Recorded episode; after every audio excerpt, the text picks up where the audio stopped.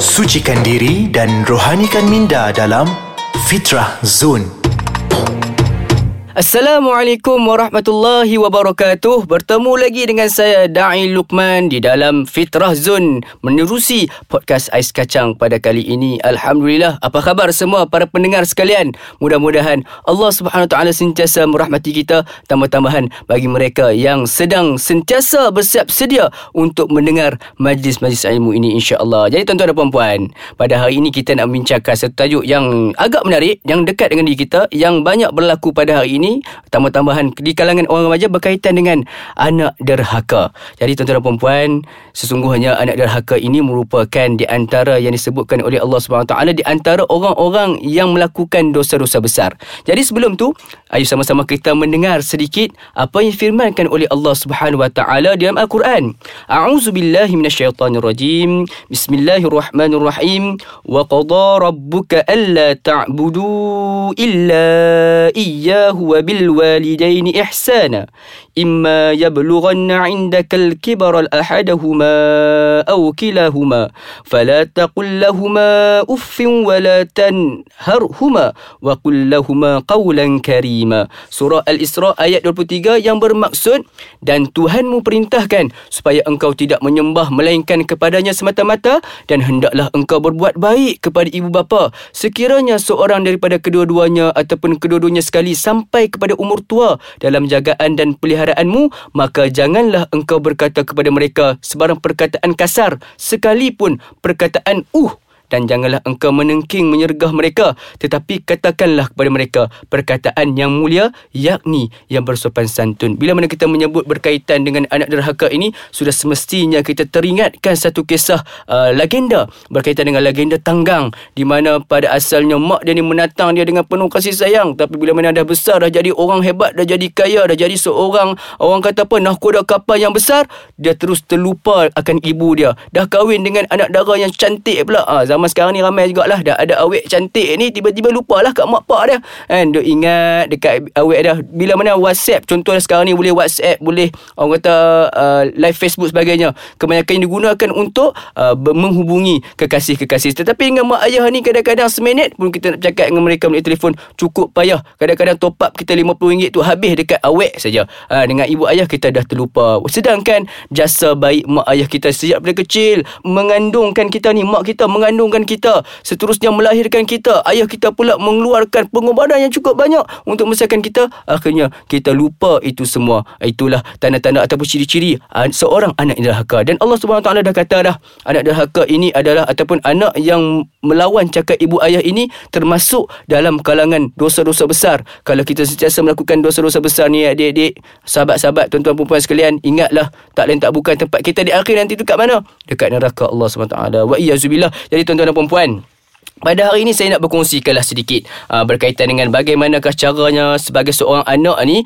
untuk membahagiakan dan mentaati kedua bapanya. Uh, jadi uh, yang pertama sekali uh, kata ulama yang pertama sekali kalau kita nak membahagiakan ibu ayah kita pertama sekali kenalah bersungguh-sungguh dalam menuntut ilmu. Uh, macam hari ini dengar kita ni dekat podcast ataupun dekat uh, Fitrah Zone kita pada pagi ini melalui podcast Ais Kacang kita ni dapat ilmu yang baru-baru ni dapat ambil dalami dengan sungguh-sungguh. Yalah ayah kita dah uh, kadang-kadang kalau kita pergi ke sekolah contohnya ayah ni kita dapat dekat podcast kacang kalau kita ke sekolah pula ayah kita dah melabur banyak sungguh duit dekat kita. Kan nak bayar yuran sekolahnya nak beli pakai baju kita lagi nak beli pakai seluar kita lagi nak beli kasut sekolah sebagainya lagi. Itu menggunakan hasil titik peluh ayah kita yang siang malam bekerja untuk kita. Tapi aa, kalau kita ni tak malas jasa mereka maka perlulah menggali ilmu belajar bersungguh-sungguh sampailah kita berjaya suatu hari nanti. Dan sebelum kita meneruskan untuk aa, cara-cara cara yang seterusnya bagaimana kita nak membahagiakan ibu ayah kita? Uh, kita berhenti berehat sebentar. Tapi sebelum tu saya nak umumkan sekali lagi kepada para pendengar sekalian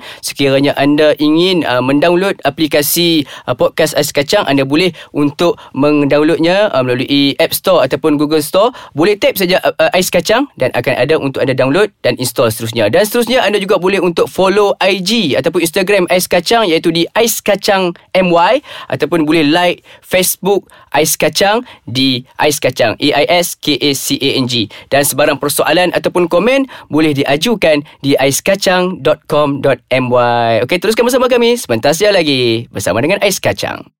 Alhamdulillah kembali semula bersama dengan saya Dain Lukman menerusi Fitrah Zone di uh, podcast Ais Kacang. Kita pada hari ini membincangkan berkaitan dengan anak derhaka. Tetapi kita telah membincangkan itu lebih awal dan sekarang ini kita sedang uh, menyelidiki bagaimanakah caranya kita untuk berbakti kepada kedua ibu bapa kita. Yang pertama tadi saya telah pun kongsikan. Cara yang pertama perlulah kita bersungguh-sungguh dalam menuntut ilmu. Jadi cara yang keduanya pula adalah dengan menggembirakan hati ibu ayah kita dengan menghadiahkan sebuah kejayaan. Ah, dah belajar rajin-rajin daripada sekolah tadika. Sehinggalah ke sekolah menengah dah masuk pula ke universiti maka paling kurang pun kita hadiahkanlah segulung ijazah kepada ibu ayah kita sebagai tanda kita menghargai perjuangan ibu ayah kita selama ini yang banyak tolong kita uh, membesarkan kita berkorban untuk kita dan sebagainya. Itu cara yang kedua dengan memberikan kejayaan. Yang ketiganya jadilah seorang anak yang soleh dan solehah dalam setiap aspek termasuklah akidahnya. Baik kan? Yang seterusnya ibadah. Ibadahnya baik solat jangan tinggal. Ha, nak jadi anak soleh solehah yang pertama sekali solat jangan tinggal. Ha, solat kena jaga betul-betul. Ha, kalau boleh solat secara berjemaah solat secara berjemaah dengan keluarga. Ha, yang seterusnya dan juga akhlak. Kita juga jagakan akhlak kita bersama dengan ibu ayah kita. Adab kita jaga dengan ibu ayah kita. Jangan kita tinggikan suara dengan ibu ayah kita. Sekiranya kita sudah bekerja ada lebihan rezeki sedikit apa salahnya kita kongsikan dengan ibu ayah kita? Dan yang keempat keempatnya cara yang keempatnya untuk kita membalas jasa ke ibu ibu bapa kita adalah dengan menjaga mereka ketika mereka sakit. Uh, kadang-kadang kita ni bila mana tengok ibu ayah kita ni sakit, tak lain tak bukan kita hantar mak ayah kita ke rumah orang-orang tua. Uh, itu adalah salah satu perbuatan yang tak betul. Kalau kita ada asbab lain mungkin kita bekerja tidak ada masalah. Tapi kalau saya-saya sebab tak nak dengan alasan tak nak jaga mak ayah, uh, itu juga merupakan salah satu ciri-ciri anak-anak yang derhaka. Jadi kalau mak dengan ayah kita ni tak sihat, apa salahnya letak letak dekat rumah kita jaga uh, bersihkan dia. Kalau dia lapar bagi makan. Dahaga bagi minum dan sebagainya. Itu akan menceriakan mereka sebenarnya. Kadang-kadang uh, sakit-sakit ibu ayah kita ni sebenarnya sakit-sakit manja. Uh, kadang-kadang saja nak dapatkan perhatian mereka kita. Kan kadang-kadang dia pun saja saya sakit tu buat-buat demam. Sebab apa? Sebab nak tengok kita ni bagi perhatian kepada mereka ataupun tidak. Yalah kita waktu mana kita kecil kita demam kita sakit mak ayah kita terlalu menjaga kita. Tapi mereka nak melihat sama ada bila mana kita sudah dewasa adakah kita mampu untuk menjaga mereka berdua seperti mana mereka menjaga kita sewaktu mana kita kecil. Dan yang seterusnya yang kelima adalah dengan cara kita bercakap dengan ibu ayah kita dengan nada yang lemah lembut. Jangan cakap, "Oi, oi, oi" dengan mak ayah kita. Cakaplah dengan mak kita, "Wahai ibuku." Ha, kalau yang lebih cantik tu buat bahasa lama pun tak apa.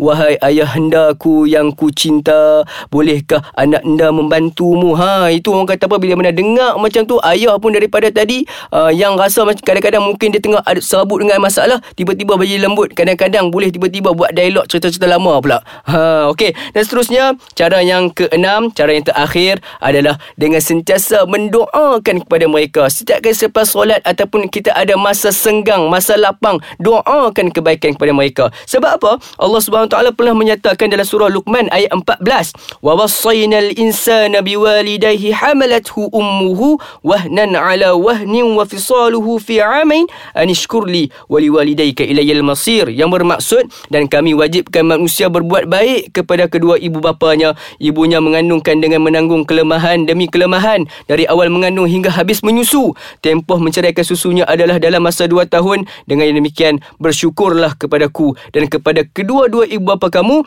Dan ingatlah kepada akulah jua tempat kembali bagi menerima balasan. Jadi tuan-tuan dan puan-puan hadis Nabi juga pernah menyebut di mana Rasulullah SAW pernah bersabda apabila matinya anak Adam maka terputuslah segala amalannya kecuali tiga perkara. Yang pertama ialah sedaqatul jariah yang keduanya adalah ilmu yang bermanfaat dan yang ketiga yang paling penting yang kena dengan tajuk kita pada hari ini iaitu anak soleh yang mendoakan kesejahteraan kepadanya. Hadis yang direkodkan oleh Imam Muslim. Jadi ibu-ibu ayah-ayah tuan-tuan dan puan-puan sekalian jangan lupa untuk terus mendoakan ibu ayah kita. Mungkin kalau ada ibu ayah yang sudah meninggal teruskan berdoa. Sebab doa seorang anak soleh takkan terputus uh, di sisi Allah Subhanahu Wa Taala. Doanya apa? A'udzu billahi minasyaitonir rajim.